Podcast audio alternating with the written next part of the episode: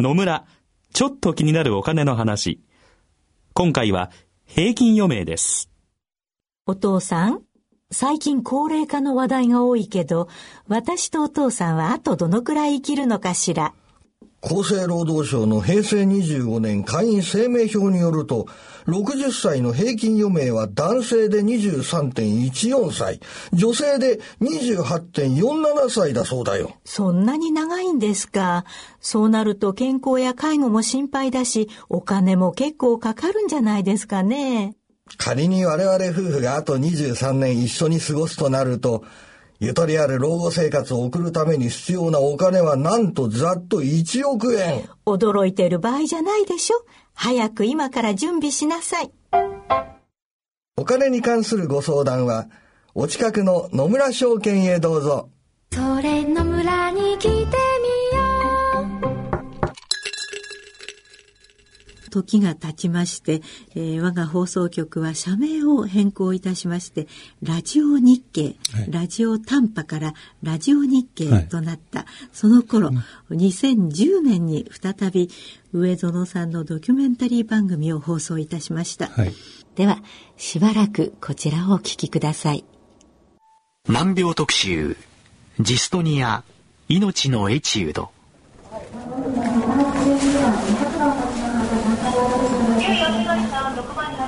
ここは横浜市立大学附属病院の整形外科内にある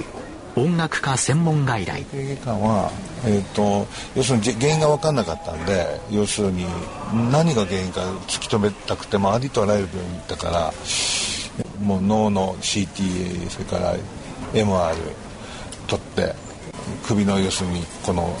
頸椎の部分のあの検査もしてもらったりしてとにかくあらゆる原因追求して回ったんで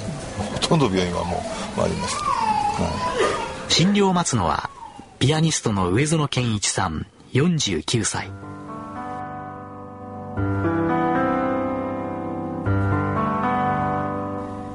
上園さんは高校時代高校音楽祭ピアノ部門で優秀賞。作曲コンクールで準優秀賞を受賞した。武蔵野音楽大学を卒業後日本交響楽団東京交響楽団などで演奏をしてきた。1993年には昭和瞳記念講堂においてワルシャワシンフォニアとラフマニノフのピアノ協奏曲を共演するなどのピアニストとしての地位を確立していく。そんな上園さんが異変を覚えたのはおよそ7年前。サントリーホールでのコンサート中のことであった。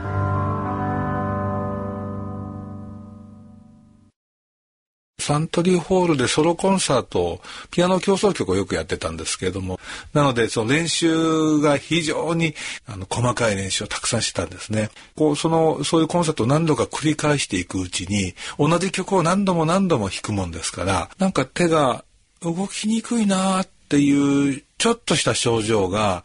出たんですね。それはどういう症状かというとですね、簡単なフレーズを弾く時でも、何かこう、腕の筋肉なんかがきしむような、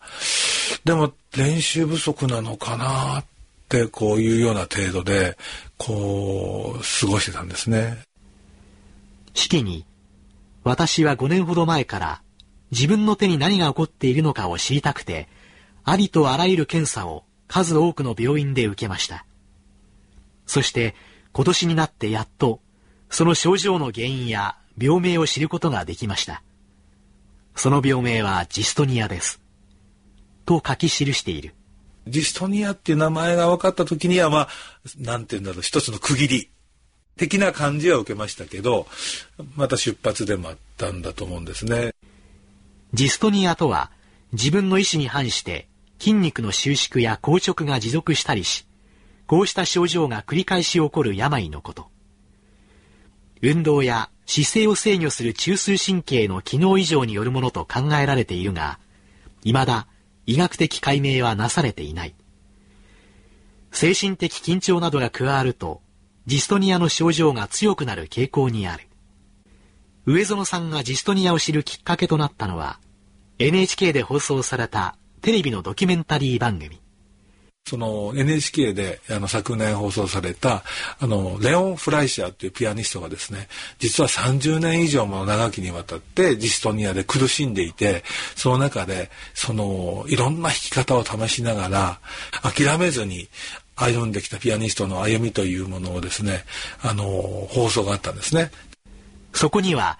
自分と全く同じ症状と戦うレオン・フライシャーの姿が描かれていた。レオン・フライシャーさんっていうのは私は縁がありまして23歳の時にですねデビューコンサートでグリーグのピアノ競争曲を弾いたんです。その時にですね参考にしていたのが若き日のレオン・フライシャーの素晴らしい演奏なんです。まさかその人がその後その直後ですねもうジストニアになって30年間もの間苦しんでいくことになっていたというのは知らなかったんですね。そして自分がディストニアになった時に実にその私が参考にしていつも愛して聴いていたレオン・フライシャーのっていうピアニストがその病気だったんだというのを自分がディストニアになっている時に NHK で見たっていう巡り合わせですね。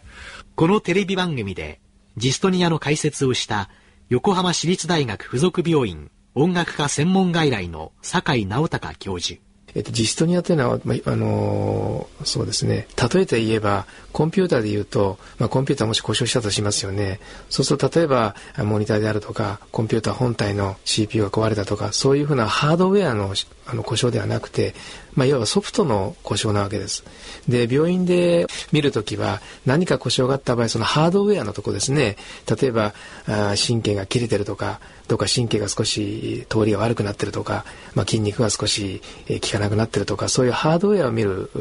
のがまあ主体ですからどうしてもそうすると実質のような患者さんがいらした時にまあ異常じゃないと。こういうところは正常。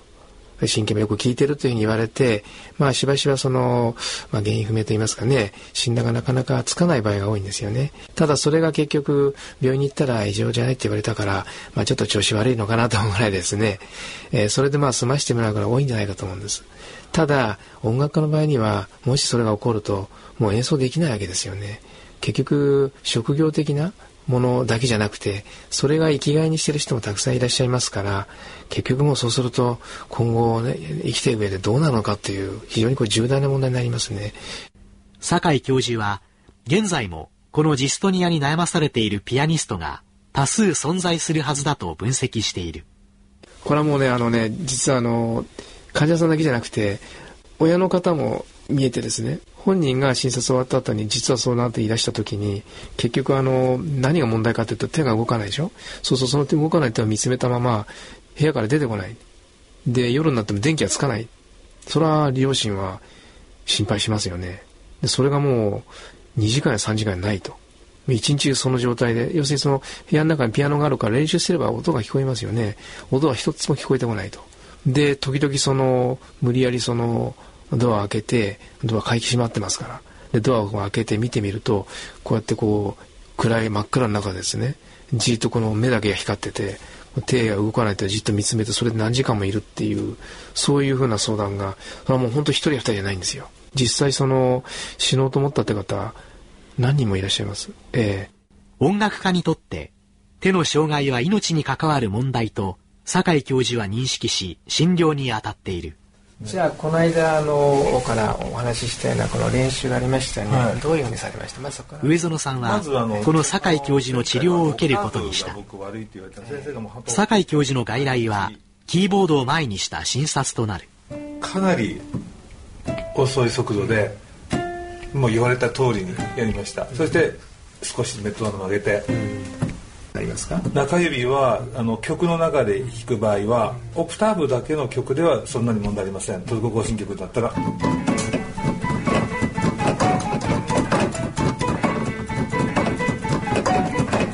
これは問題なんないんですがショパンのエチュードなんかでこういうふうにパッとオクターブに行く時がもう全く役に立たなく。そうするとかなりパターンによって違いますよね、はい、そうすると引き金になる動作があるわけですよね、はい、あります。まずじゃあさっきあのこの小指が支えられなくなったその形をやってみてください、はい、そうですねそしたらそのまま診療を終えた上園さん。ピアノが置かれた自宅の部屋で自身が演奏したコンサートの模様が録音されたカセットテープを取り出す。僕の演奏が、これワルシャワ交響楽団ですね。ポーランドのオーケストラなんですけど、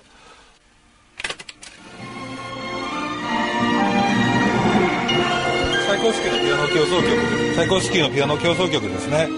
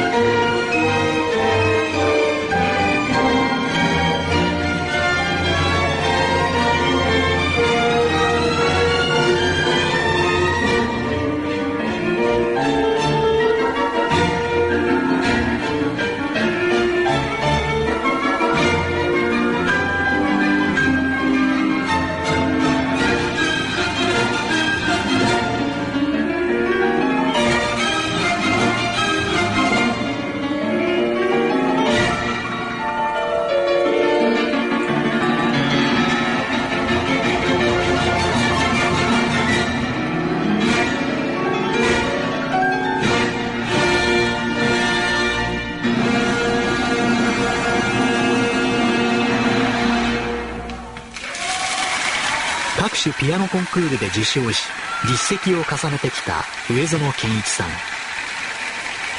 若く勇ましい演奏は今はもう昔のことと振り返る。1995年だから今から15年前ですかね。そこから5年後ぐらいからジストニアになってきたっていうかそういうことですね。はい。ていうか、やっぱ若いし、迷いもないし、あの、まだかっこよく弾こうっていうようなことをしてた時代なので、まだそれが叶っていたというか、でも今聞くとやっぱりいいですよね、かっこよくて。難病特集、ジストニア、命のエチュードをお聞きいただきました。なお、ジストニアの病気に関するコメントをいただきました酒井先生は、えー、放送をした時は横浜市立大学にいらしたんですけれども現在は東京女子医科大学へと移動されていらっしゃるということでございます。ジストニアというふうに、はい、まあ、難病ジストニアだったんですけれども、ね、なんか順風満帆、ね、はい、ピアニストとしてもすごい華々しいデビューをなさい、ねはい、作詞でも認められ作曲でも認められ、それが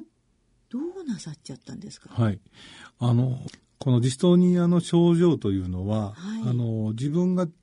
手の様子がおかしいなとはっきり分かってきたのは40歳を過ぎた頃だったんですね。はい、ただし、その、現在、今私53歳ですが、今振り返ると、おそらくディストニアの初発というのは27歳の頃だったのではないかと今は思っているんです。あれ？って思ったことが何回かあったんですね。だけど27歳じゃないですか。うん、だから練習不足なのかなとか、はい、この、さらにこの練習をこう、過度にやっていったんですね。うん、それでも若かったので、こう違和感を感じながら、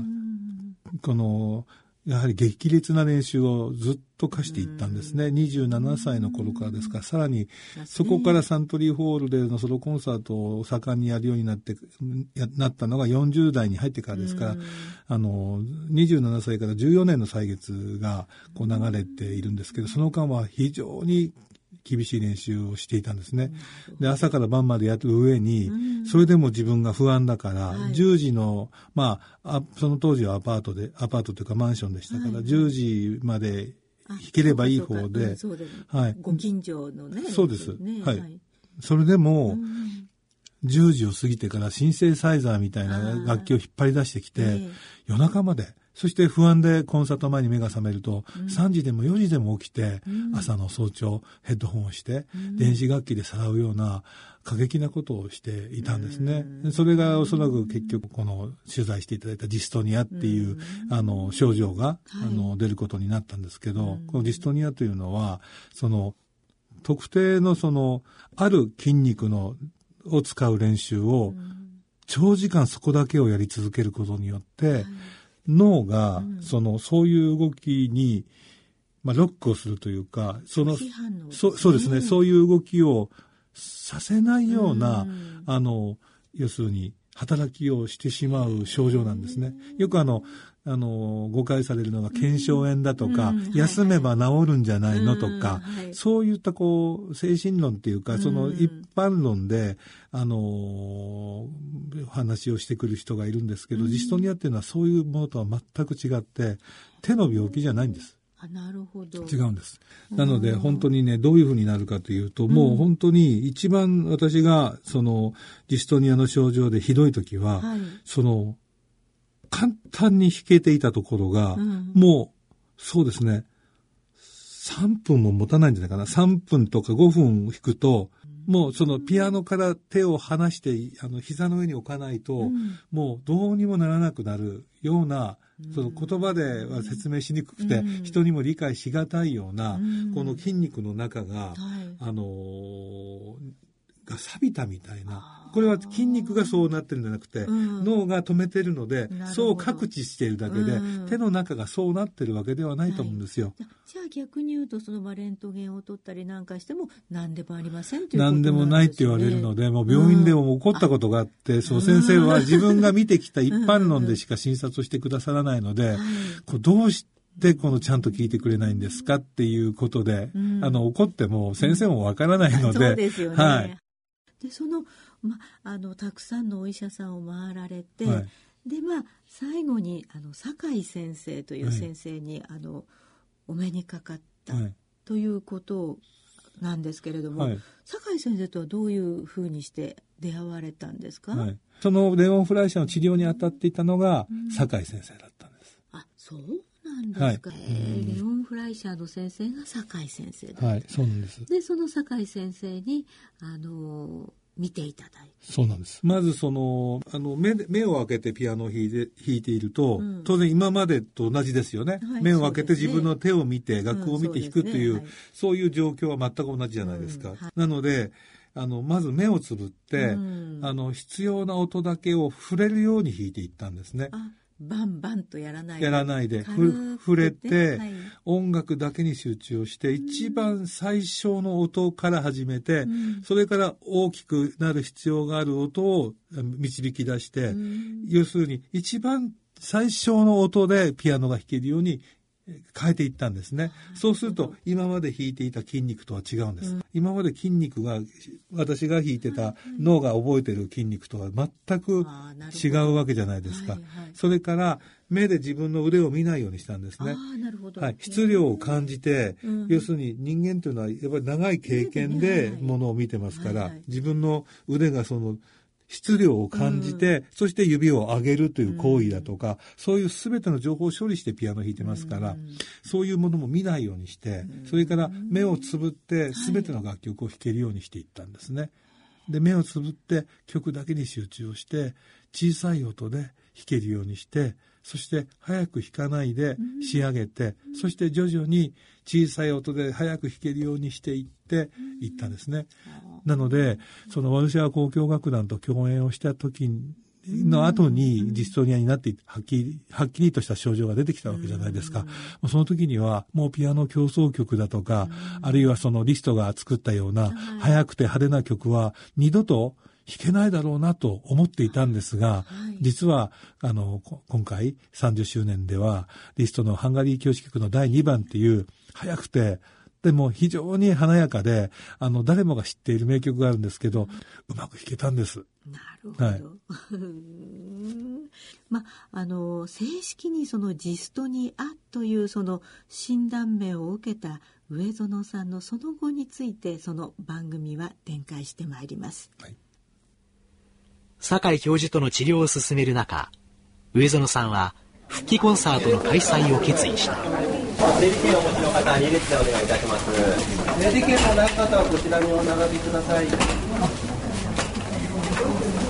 2010年9月23日、ここ練馬公民館ホールで珠玉のピアノ名曲プロムナードと銘打ち復帰コンサートが開催されようとしている。こちらの列にあこちらです。ねはい。本番を前にした上園さん練習を結局すると悪くなる病でこれ本当難しくてですね。だから今回のコンサートもそのなんとか弾かないようにしながらだからお客様にそれが失礼に当たるのかその辺も本当に逡巡して今日という日を迎えました、はい、不安がありますね。もう最後まで弾けるのかっていう。ただ実装にやる方っていっぱいいるのでスポーツ選手も学科も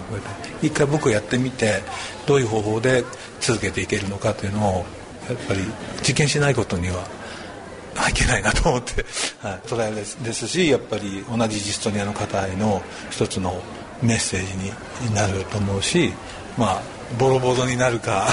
まあなんとかできるかそれも含めてあのどういうふうにやっていくのがいいのかを見つけていく、まあ、一つのスタートになるんではないかと思ってます。はい、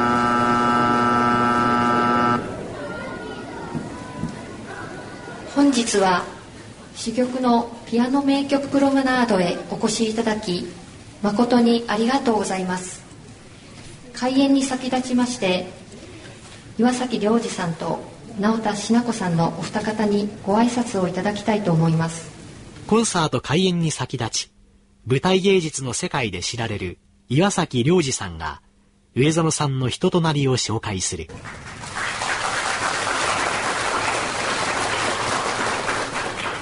あの記憶してるのはちょうど上園さんが結婚なさった年であのちょうどその年にあのヨーロッパとアメリカであのベレベジャールのバレエ団で大活躍をしておりましたあの増田美智子さんという方あのちょうど日本に一時帰国しましてあのリサイタルをするという、えー、これのピアノをあの上野さんが担当いたしました、えー、一番最初の稽古の時に、えー、稽古場に現れたのが初めての私との出会いなんですがその姿にびっくりしました。あの松葉杖をついて、えー、よたよたと現れました。どうしたの？って聞きましたらあの実はあの暴走族と体当たりをしたんだ。あの当時暴走族が、えー、方々で、えー、大騒ぎをしておりましてあの夜中に、えー、爆音を響かしてあの走り回ってそれに彼は怒ってバイクに体当たりをしてえー、骨折をした。さっきあの傷が残ってるって聞いたらちょっと見せてくれました。2箇所ほどあの傷が残ってるようで。で、えー、彼はその暴走族に立ち向かったちょうどそういう精神で今日の演奏に立ち向かうんだろうと思います、えー、私もあの最後まで無事にあの演奏できてあの成功することを祈っております。若き頃暴走族に立ち向かった被害で自身のジストニアに立ち向かう49歳の上園さん。皆さんこんにちは今日のプログラムの初めに書いてある通りでですねあのこれはあの練習をしても悪くなるし練習をしないから良くなるというわけでもないというあの脳の障害っていうのが分かってきたんですね、えー、ですのであの練習をあの怠けてしなかったわけではないんですがあのジストニアという病気の中でどういう形でこのピアノの演奏というのを続けていっていいのかを一度検証しなければならないと思って今日という日を目標に定めてやってまいりました。ですのであの気苦しい点が多々あるかと思いますが自分らしい形でやらせていただきますのでぜひよろしくお願いいたします。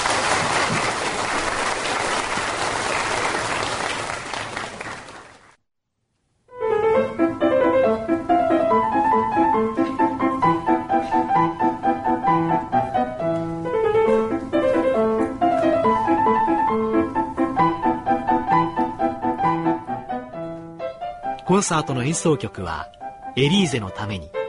悲壮ソナタ第二楽章トルコ行進曲ヘチョウのメロディーシチリアーノ狩りの歌愛の夢月の光アラベスクノクターン子犬のアルツなどおなじみの曲を一曲一曲丁寧に演奏する上園さん。かつて著名な交響楽団と共演してきたピアニスト上園健一さんにとって今回演奏する曲目はいわば練習曲。エチュード的な曲目のプログラム構成である。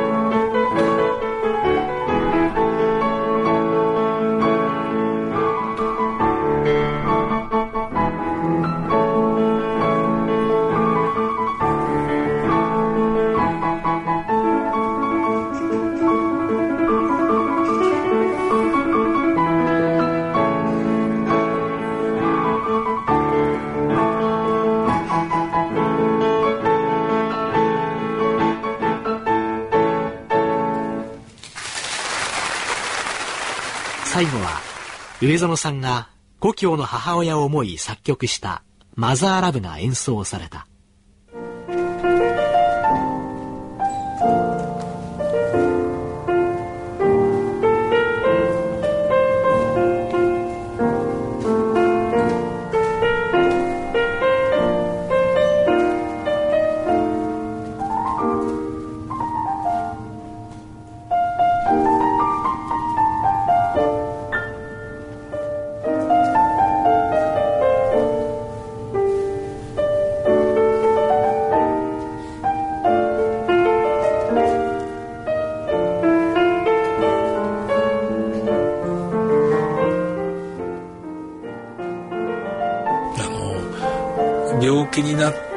にですねその時思ったのはその前こうだったから今それができないからというふうな形で苦しむとですね苦しみしかないんですけれども今この状態であることでできることっていうふうにですね今できることをやるというふうに気持ちを切り替えるとですね未来がどんどん開けていくっていうことも分かりました。過去にこんなに上手に弾けてた曲をあの時と同じように今の年齢で弾けないことが悪いというふうに思う考え方ではですね何も生み出さない。今自分がなった状態その状態がスタート地点だと思ってそこに積み上げられるものをやるんだという考え方に変えればですねジストニアではなくても例えばがんであっても例えばこの心の病であっても一から克服していこうという希望の光が見えてくるんじゃないかという確信をあの持つに至ったんですね。はい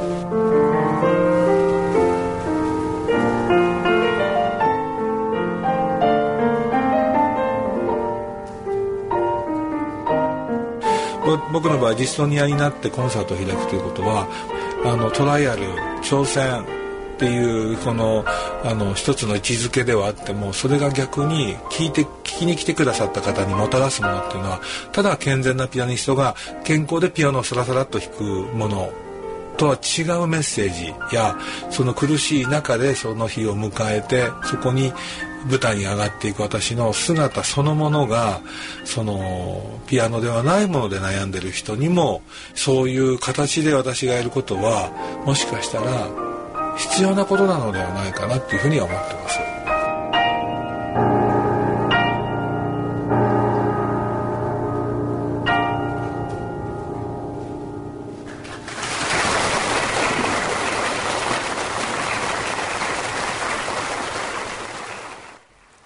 でこのあのタイトルの「命のエチュード」というんですけれども、はい、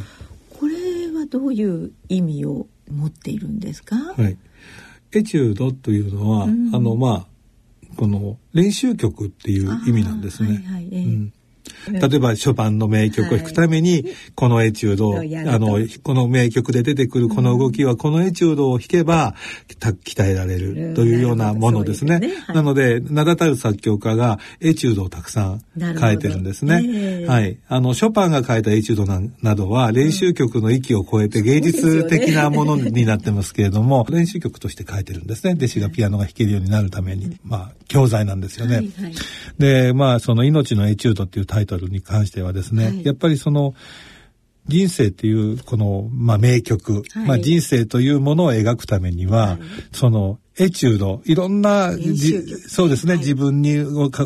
りかかってくる病であったり、うん、困難であったりその全てが練習曲だと僕は思うんですね。うん、それを一つずつ自分のやり方で、自分の体に合ったやり方で、それに立ち向かっていくことによって、最後に描くべき人生の名曲というか、そういうものを奏でることができると思うんですね。なので、そのエジストニアにしても、誰でも困難が必ずありますよ。ね、何もない人生はないですよね。それを乗り越えていくことがエチュードだと思うんですね。一つ一つが、これが乗り越えられたら次の練習曲、次の練習曲。そして、それをやっていった時に人生というものが完成していく、豊かになっていく。だから何も困難がない人生が幸せなんではないと思います。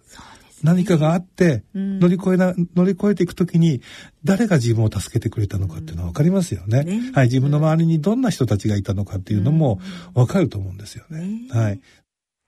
さてここで復帰コンサートの後に開かれた上園家の家族や教え子スタッフとの食事のシーンをお聞きいただきましょう上園家の今夜の食卓は奥さん和江さんが腕を振るった上園家特製の麻婆豆腐。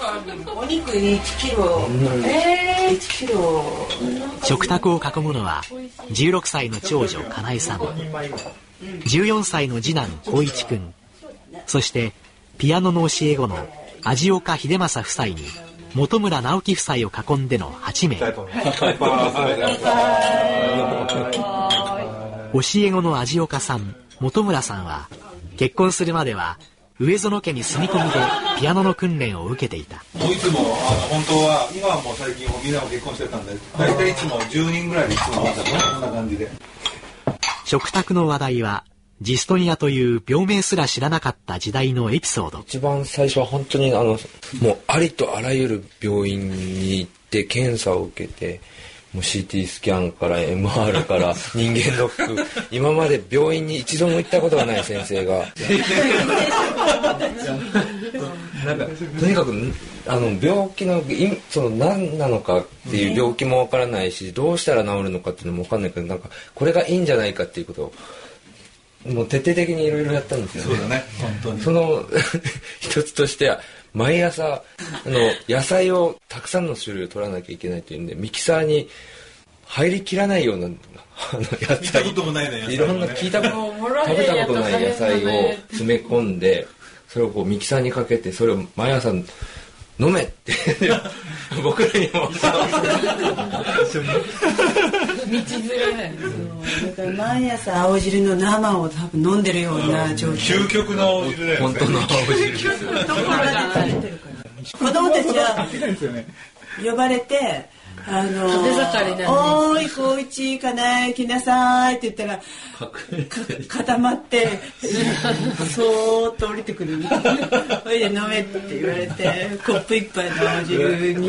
まだサラダの方がマシと。かそうだよ。だって春菊から二分菜からつ鶴紫からなもう恐ろしいよね。風神とかさ。そう空心菜とかもう聞いたことがないような野パセリ菜なんか一一束だから。うん、葉っぱも全部入れるから凄まじい香りになるんですね冬でも T シャツに短パン姿で近所を歩く上園健一さんえだって普通に友達さ、なんかお前の父さんさピアニストに見えねえよなって言われたしさ。なんか普通にさ短パンとさ T シャツでさ歩いてるからさ、うん、あんま見えない。子供たちを前に北海道旭川出身の和江さんと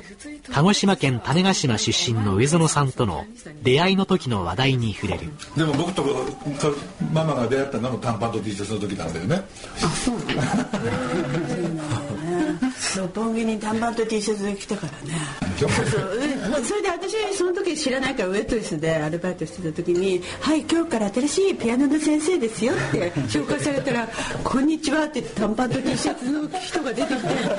ちょっとちょっとトイレ失礼します」って言ってトイレに入って初めてなんか長ズボンとなんか上のシャツっていうかなんかジャケット着て出てきてピ「ピアノの先生です」って言われた時には。とえー、って本当にピアノ弾けるのかなって申し訳ないけどその時は思って。でその時俺デビューコンサートだった。のグリーグのピアノ協奏曲。でかママにうん。コンサート来ないって言ってチケット買ってもらって来てくれたわけ。その時まだじ19とかはて19歳ぐらいだからうわなんかほら田舎から北海道の田舎から出てきてあやっぱり東京だななんて思ってコンサートするんだなんてすっごいびっくりしてあじゃああのせっかく友達になってからチケット1枚ぐらい買ってあげるよっつって買ったのかな。そして来たんだよね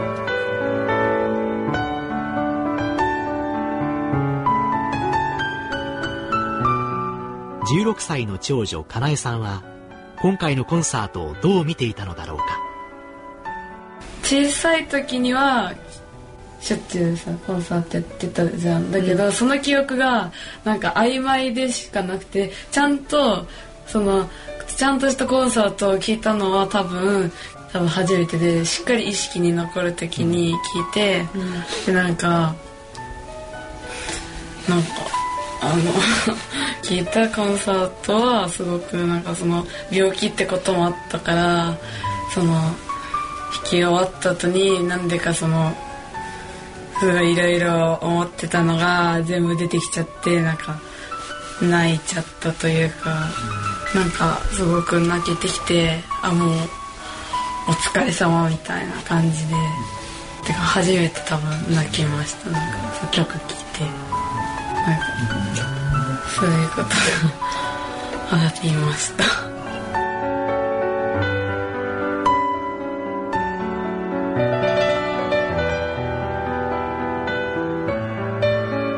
14歳の次男光一君は会場の後ろで手を組んで祈っていたという。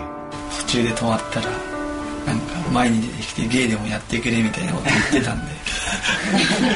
ちょっとそういうことがないように祈ってたんですけど。隣にいた人がそう祈るような感じでこうやって聞いてたで聞いてたらなんか隣の人が一人で来てるのとか言ってきて「あはいそうです」って言ったら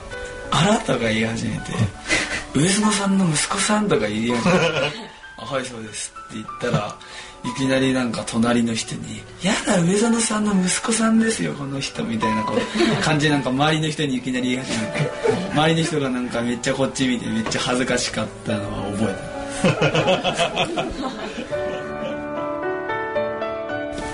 てま あ手が悪いのに頑張って弾いていつも通り弾いてたんで、もうこの大舞台でよくこんなちゃんと手怪我してんのに弾けたなって思って感心しました。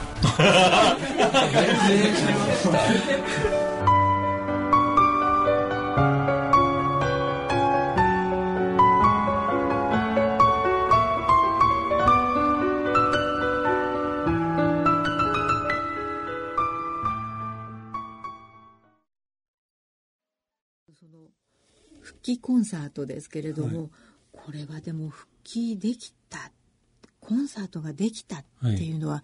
まあ、奇跡に近いことですよね。そうですね。うん、あの、やはり、実際自分が練習をしても、うん、ピアノの前で手を動かしても、何分と持たないっていう、で、ことが続いていましたから、それで、結局、まあ、初めに何をしたかと言いますと、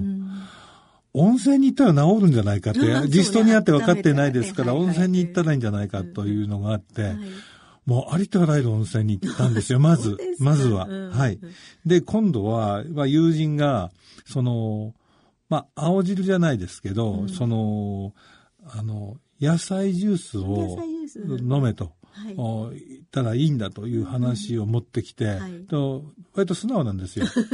だから、それを言う、はい、もう、要するに、いろんな野菜ありますよね。うん、もう、パセリ、人参、はい、まあ、一般的な野菜が、つるむらさきとか、もう、ドロドロにすると、すごい匂いがして、美味しくない。あれは、あの、おひたしとか、味噌汁に入れてこそ美味しいもので、青汁にしたら最悪なんですよ。で、それを、それをね、科目にやり続けたんですよ。そうすると、たくさん作りますから、一人じゃ飲みきれませんよね。はいはい、なので、家族も呼ぶんですね。と、もうみんな真っ青な顔しておいてくるんですよ。で、そういうものを、あのと、にかく人がいいというものを、ありとあらゆるものを試して、その、自分が復帰できるように、うあの、まあ、祈りながら、また家族も、まあ、その、それに付き合いながら、あの、まあ、過ごして、えー、行った時間が相当長かったし、家族は相当僕に気を使っていったと思います。言わないですけど、でもね、本当に妻も、あの、気を使っていたと思うし、またその吹きカムサート、現在もそうですけど、あの、そのマッサージをね、あの、して治る病ではないんですね、ディストニア。でも、妻ができることって言ったら、そのディストニアで僕がこう心が萎縮したりしてるそうすると眠りも浅くななるだろうと、なるだろうと、それからそのやっぱりマッサージをすることによって、その何かがこう変わればっていうね、思いがあったと思うんですよ。なので、妻はその、まあ、若い時もそうでしたけど、特にジストニア、その手がおかしいっていうのになってから、まあ、27歳が初発だとして、今54歳になりますから、27年間。あの、あの頃から、まあ、マッサージはしてくれてたんですけど、そのマッサージは、そのジストニアになる前から続いてはいたんですけれども、ジストニアになってからは、夜寝るとき、あるいは昼僕がちょっと、あの、眠いっていう時は、必ずピアノの部屋に入ってきて、必ず足を、その靴下を脱がして、あの、素手で、彼女の手は少しさらっとした手をしているんですね。ちょっと乾燥肌みたいな。逆にそれが僕には気持ちが良くて、足、僕が眠るまでさすってくれるんですよ。マッサージをしたり、さすってくれたり。そして、まあ、ある時、まあ、夜な、夜12時ぐらいに、前に寝ますよね。その時に必ず僕の、僕の布団の下に来て、足元に来て、あの、寒くないように、あの、手だけをそっと入れて、僕の足が畑、あの、お布団から出ないようにして、手を入れて、させてくれてたんですね。と、私寝ますよね。そ、そうした時に、ある時にね、パッと目が覚めた時に、2時ぐらいだったんですね。その、ところが、その時、目をこう、つぶりながらね、まだ彼女がマッサージをしていたんですね。その時にね、そういうことが何度もあって、うん、やっぱりこう、何度も布団の中で泣いたことがあって、もう本当にそういった家族の支えがあって、そういう一つ一つの小さいことが、私がコンサートがいつか復帰してできるようになるかもしれない、なるかもしれないっていうことで、マッサージをしてくれたり、美味しいものを作ってくれたり、またあの、北海道の、あの、妻の両親は北海道の農家なんですね。なので、あの、ケンさんと、美味しいもの食べなさいと言って、この30年間、あの、ケンさんがピアノでね、完全に独立するまでは、食べ物の心配は何もしなくていいと。米から野菜から全部送ってやるって言って、お父さん、彼女のお父さんも送ってくれて、そして私の復帰、ね、あの、活躍してたの時と同じような状態に戻るのを、あの、義理の、はい、父も、はい、母も応援してくれて、今日まで来ているんです。なるほどね。まあ、そうやってその奥様はね、あの、マッサージをしてくださった。はいで、産声をね、流したという、はい、あの、かなえちゃんね、はい、あの、かなえさんは、その、お父さんがジストニアとを聞いて、はい、どんなことだったんでしょうね。おそらく彼女は、私が練習をしているのはち、要するに生まれた時から聞いてるわけじゃないですか。何時間も弾いてる、ね、そうですよね。はい。それからその自分もブラスバンドに入ることによって音楽がいかに大変かっていうことも分かっている側面もあるわけですよね。はい。それから私が、その、家族に何かイライラしたような態度を見せることは僕はないんですけれども、やはり彼女なりに、ややはりその、このお父さんの、その、日々の変化とか顔色だとか、やはり怖かったと思うんですよね。家族は私がディストニアで、こう、それと戦うので、危機迫るような形で生活をしているのを、あの、怖いと思って見てたんじゃないかと思うんですよね。かもしれませんね。はい。ななんですが、私がその、うん、コンサートして、あの、成功した姿を見て、はいえ。ー、あの、まあ、泣いたみたいなんですよね。で、あの、手紙をくれたんですね。あの、はい。で、それには長く文章が綴ってあって、私はお父さんを誇りに思います。はい。で、あの、それに立ち向かっている、あの、お父さんを、あすごく素敵に思いますっていう長い手紙をくれたんですね。それは妻と知らなくて渡されて妻と読んだんですけど、やはりその、私も涙が流れましたね、その時は。思いがけないタイミングでその手紙をくれたので。はい。ただ、あの、息子はね、息子は、その、まあ、男同士ですから結構ワイワイ、風呂、風呂も一緒に入って、あの、今でもそうなんですよ。ね、でね、あのお父さんが失敗したら、その失敗したのをお客さんが、お客さんを煙に巻くために、お前芸が、芸が達者なんだから、急に突然舞台に出てきて面白おかしい芸をしてくれと。そうすればパパが間違ったことをお客さんが忘れるから、絶対やってくれよなっていうふうに言ってたんです。息子も、その、の、あの、ノリがいいですか？ら、おう、やってやるよ。ってこう、だったんですね。だから息子は私のコンサートが成功するという祈りよりも、成功してほしいという祈りよりも、うん、私のコンサートが、私の演奏が失敗をすることによって、自分が出てきて、芸をしないで済むように祈っていたような、病気になっちゃった息子なんです。はい、本当にいいご家族です、ね、そうですね、はい。